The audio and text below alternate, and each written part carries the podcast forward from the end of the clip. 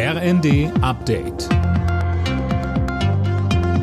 Stündlich neu. Auf den Punkt informiert. Ich bin Dirk Jostes. Guten Morgen. Im Streit um Getreidelieferungen stehen die Ukraine und Russland offenbar kurz vor einer Einigung. Laut der türkischen Regierung wollen die beiden Länder heute ein Abkommen zur sicheren Ausfuhr unterzeichnen. Zuvor war wochenlang verhandelt worden. Auch in Zukunft ist Russland kein verlässlicher Gaslieferant, das hat Bundeswirtschaftsminister Habeck im ZDF gesagt. Er warnte davor, dass Kremlchef Putin die Gaslieferungen immer wieder gegen Europa einsetzen könnte.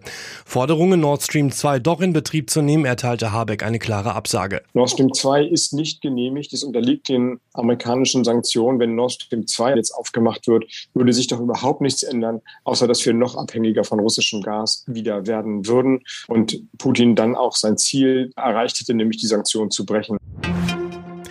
Das 9-Euro-Ticket sollte um zwei Monate verlängert werden, zumindest wenn es nach dem Verband deutscher Verkehrsunternehmen geht. Hauptgeschäftsführer Wolf sagte der Süddeutschen Zeitung, so hätten die Politik und die Branche Zeit, ein dauerhaftes Angebot zu entwickeln. Politik, Fans, Wegbegleiter. Deutschland trauert um Uwe Seeler. Der frühere HSV-Stürmer und Fußballnationalspieler war gestern im Alter von 85 Jahren gestorben. Tom Husse fasst die Reaktion zusammen. Mit Seeler haben wir eine einzigartige Persönlichkeit ohne große Allüren verloren, erklärte Bundespräsident Steinmeier. Er war einer der besten Fußballer Deutschlands, hieß es vom DFB. Ein Idol für Generationen, ein echtes Vorbild. Und auch Seelers Stammverein, der HSV, zeigte sich zutiefst betroffen. Der Stürmerstar war der Inbegriff des HSV, hieß es.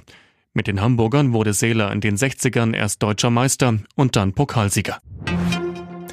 Die deutschen Frauen stehen im Halbfinale der Fußball-Europameisterschaft in England. Das DFB-Team setzte sich im Viertelfinale mit 2 zu 0 gegen Österreich durch.